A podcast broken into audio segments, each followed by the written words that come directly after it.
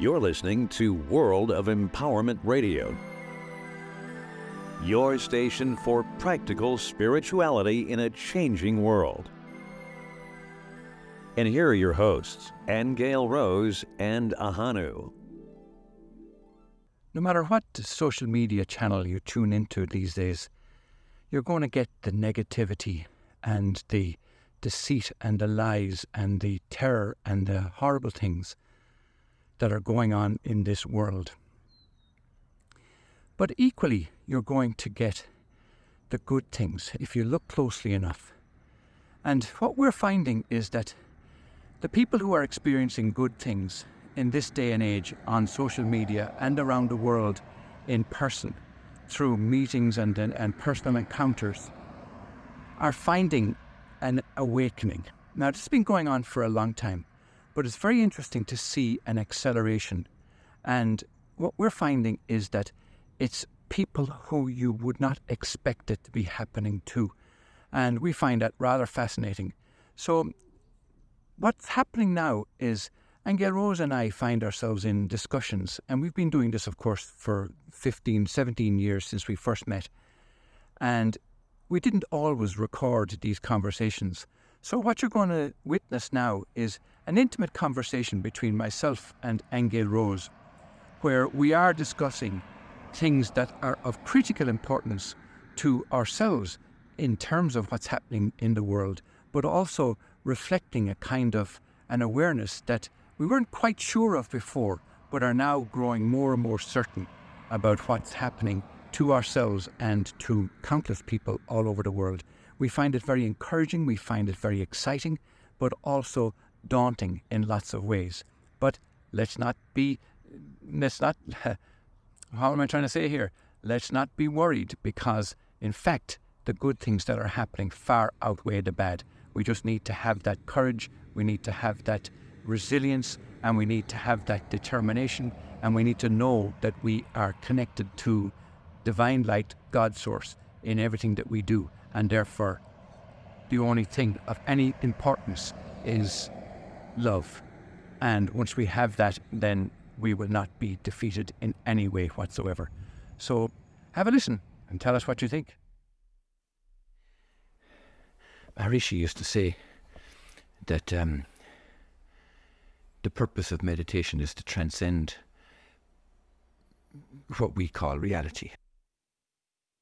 And everything in reality is only there because we can measure it. So anything you can measure is a lie. Anything you can measure is a lie.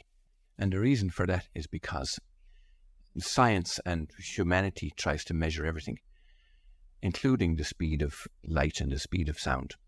And so they're able to measure that the speed of light is so and so and the speed of sound is so and so and one inch volume is container containing this much air or mass or whatever it is. And an inch or a mile is this many units. And if it can be measured, it's false. It's a lie. It's a reality construct in this measurable universe. Because if you think about it for a second, and if you think about unconditional love, think about love. Can you measure love? No, no. Can you put any measurement at all on it. Can you say it's this volume or it's that length or it's that height or it's that capacity or you can't. That is why when the Course in Miracles and when you often say that all there is is love, there is only love. That's where humanity has to get to, that we are uncontainable were immeasurable because anything less than that is not love, and anything that's not love is measurable. And therefore, it's a reality construct and it's a lie.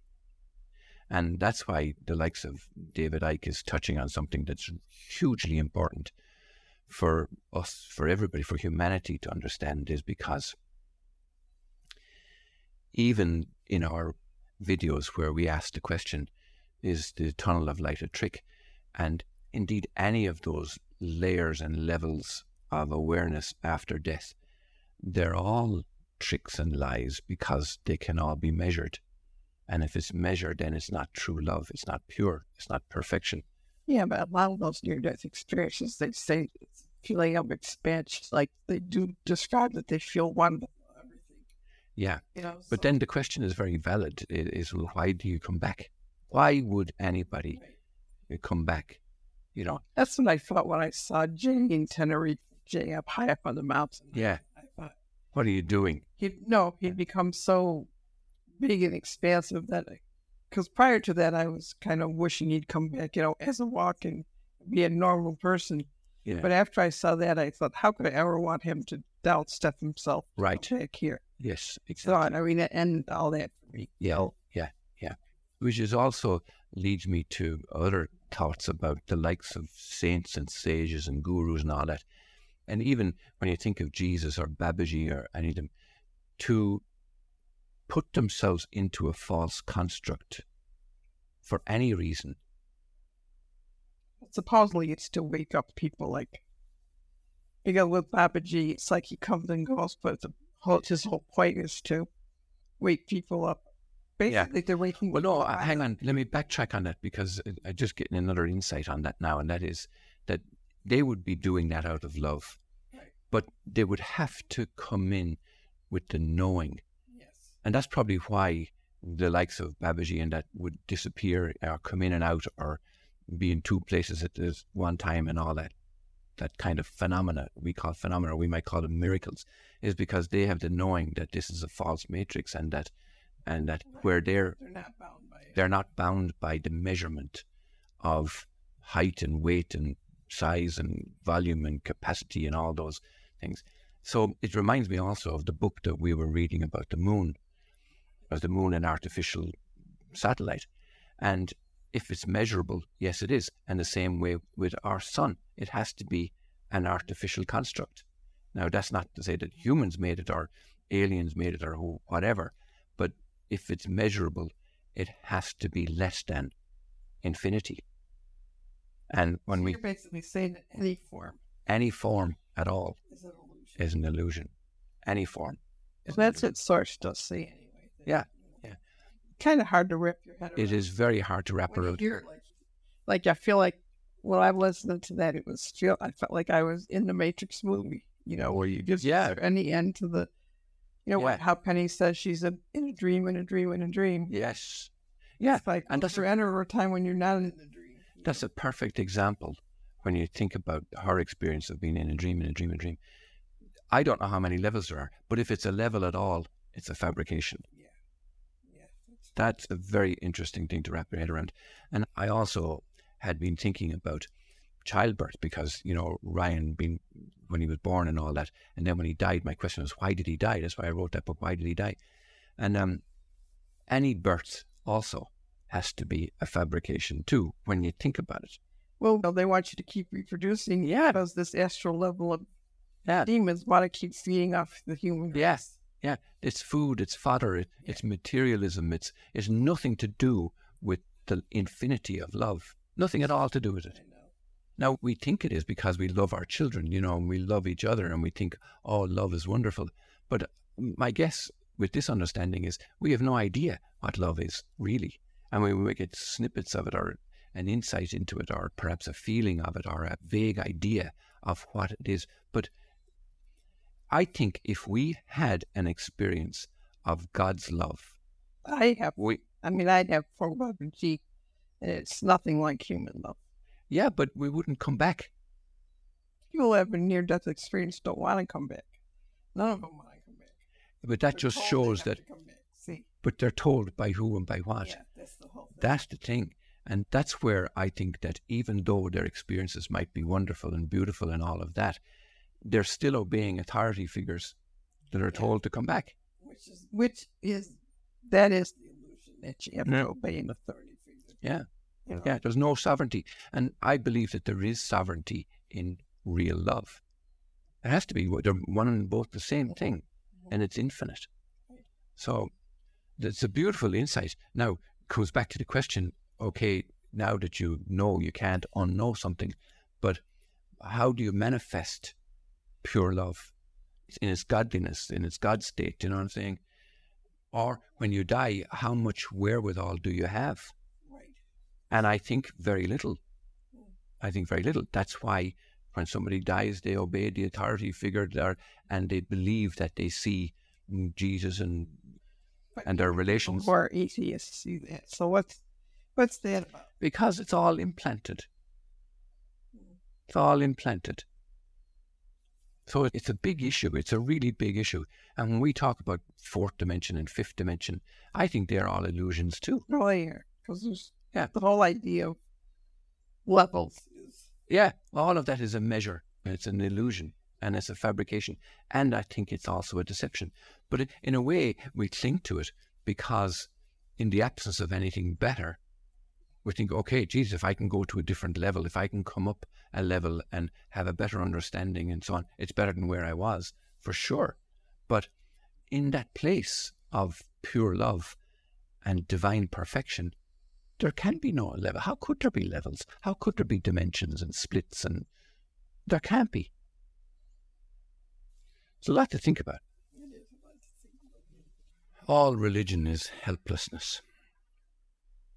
Pretty strong statement, but from my own experience, being born and raised in Holy Catholic Ireland, and I remember as a child, as an altar boy, going to Mass every Sunday.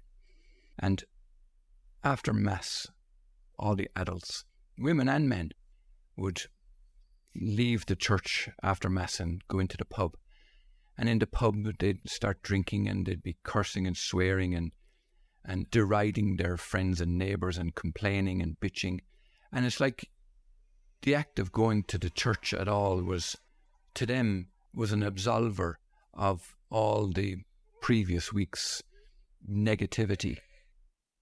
And this was the routine, this was the life, and this was the culture in which I was brought up in. And I recognized that there was something false about it. And of course, the priests also from the high pulpits at the time used to complain about that, that it, it had to be lived every day.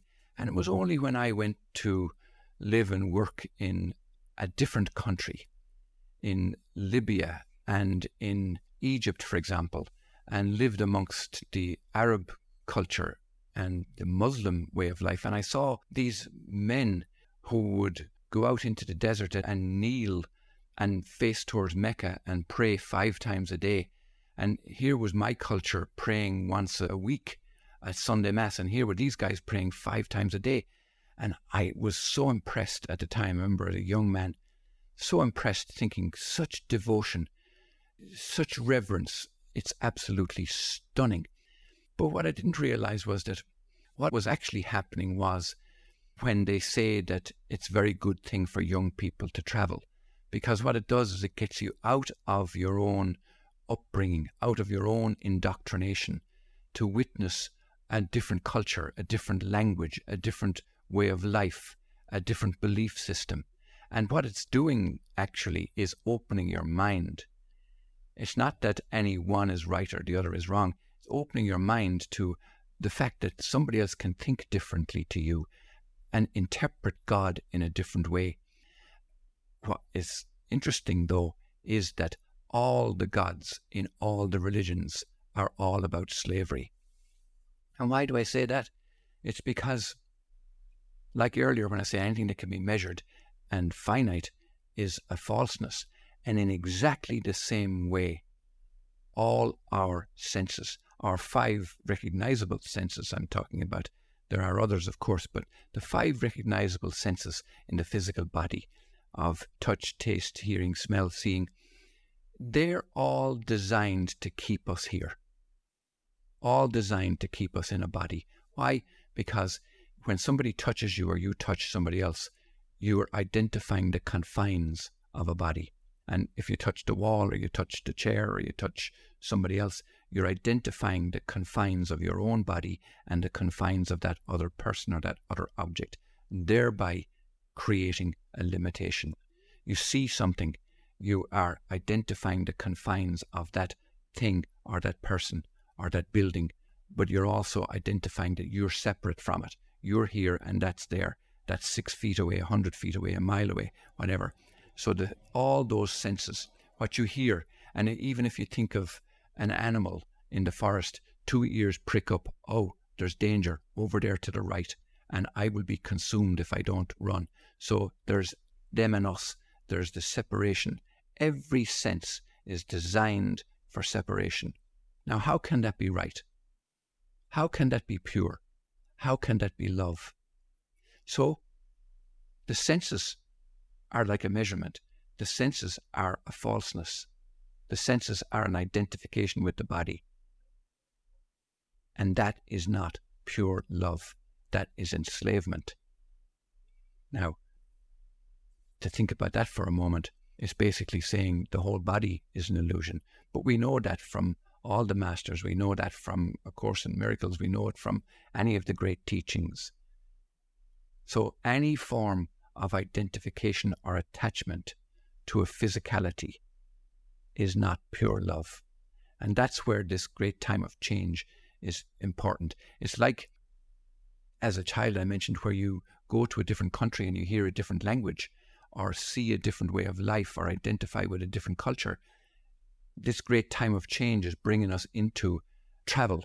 It's bringing us into an awareness that there are other ways of doing things. There are other ways of seeing things, and I'm putting seeing in quotation marks because those senses have to go. And in this new awareness, we're not seeing with our eyes, we're not hearing with our ears. It's a knowing.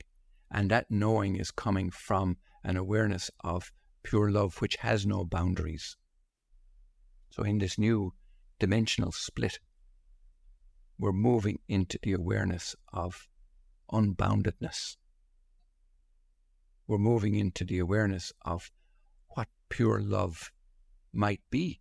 And I say might be because it's like when you move to a new country, you don't know the language at first. You may pick up some nuances. And here we are at this great time of change, and we're picking up nuances about what pure love might be, what a sound of closeness or, or love might be.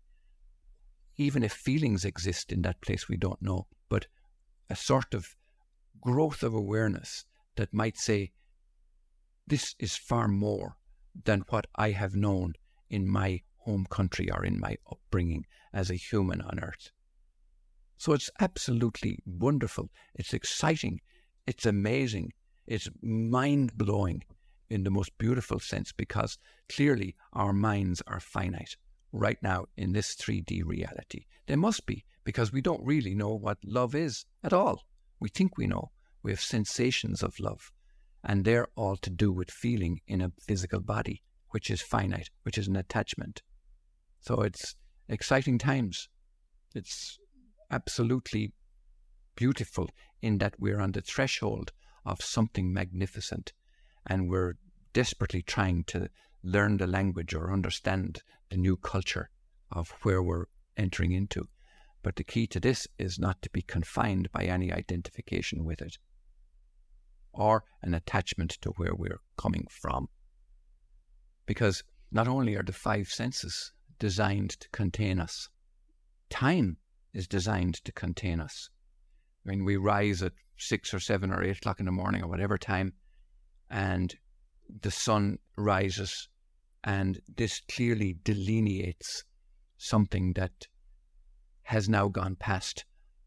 And we work during the times of light, and then it gets dark, and this delineates time has passed by, and we get tired and it's time to sleep. All designed to keep us confined in a physical body that needs rest.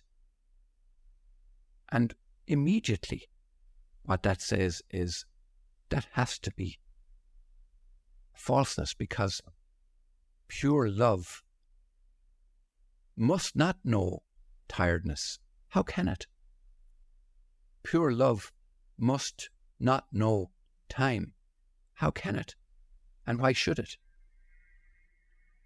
Pure love must know no boundaries at all of any kind and no attachment to anything. How could it? So this business of Greenwich Mean Time and Pacific Time Zone and Mountain Time Zone, all that's all illusionary stuff to keep us contained in some kind of a, a tradition, some kind of an obedience to rules and regulations and laws and perception of past, present, and future. Beautiful, beautiful. And I say beautiful only because it's different, because the perception of beauty is also a time bound human perception. And that all raises another issue that we need to talk about, and that is the idea of right and wrong. And Aingeal Rose just pointed out to me that I gave the impression, or perhaps even said, that the body is wrong or the senses are wrong. And that in itself points out that our language, no matter what language it is that our humans choose to speak, is also limited and designed to confine. We don't have the words to describe love. We don't have the ability to be able to, in our minds, to be able to envision or become aware of the enormity, and even those words, enormity or vastness, or it's impossible to describe. And so, therefore, we're trying to grasp at something from a place of limitation. And it's not that anything is wrong because it's like a child. We're like children who haven't a breeze of the wider world. And we're grasping at learning from every possibility and we explore this and we learn about that and we love dinosaurs and we love Batman and we all the things that inspire us to explore a little bit more. Realizing that there's a world of infinite possibilities out there as far as a child is concerned. And here we are as adults in the same way coming to a point of a dimensional split. Even that has its own connotations, but looking with this awareness that there's infinite possibilities out there and how do we how do we grasp how do we have the words how do we have the mindset even to come to terms with the potential of it the possibility of it and how our words are inadequate leading to how our minds themselves are perhaps somehow inadequate to be able to grasp but we see a glint we see a little crack a fissure that we can possibly get a, an idea of what's out there or what's coming towards us. It's exciting. It's amazing. These are words that I can only use to try and portray to myself and others that this is beautiful. This is this is this is gorgeous. See the limitation in the words? I'm looking forward to getting an understanding of where that's going. Well, we hope you enjoyed that. We look forward to hearing from you. Leave your comments below. Blessings and bye from myself, Ahonu, and from Aingeal Rose. You can subscribe on iTunes, Stitcher Radio, and on our website at worldofempowerment.com. Don't miss an episode. Hit the subscribe button now.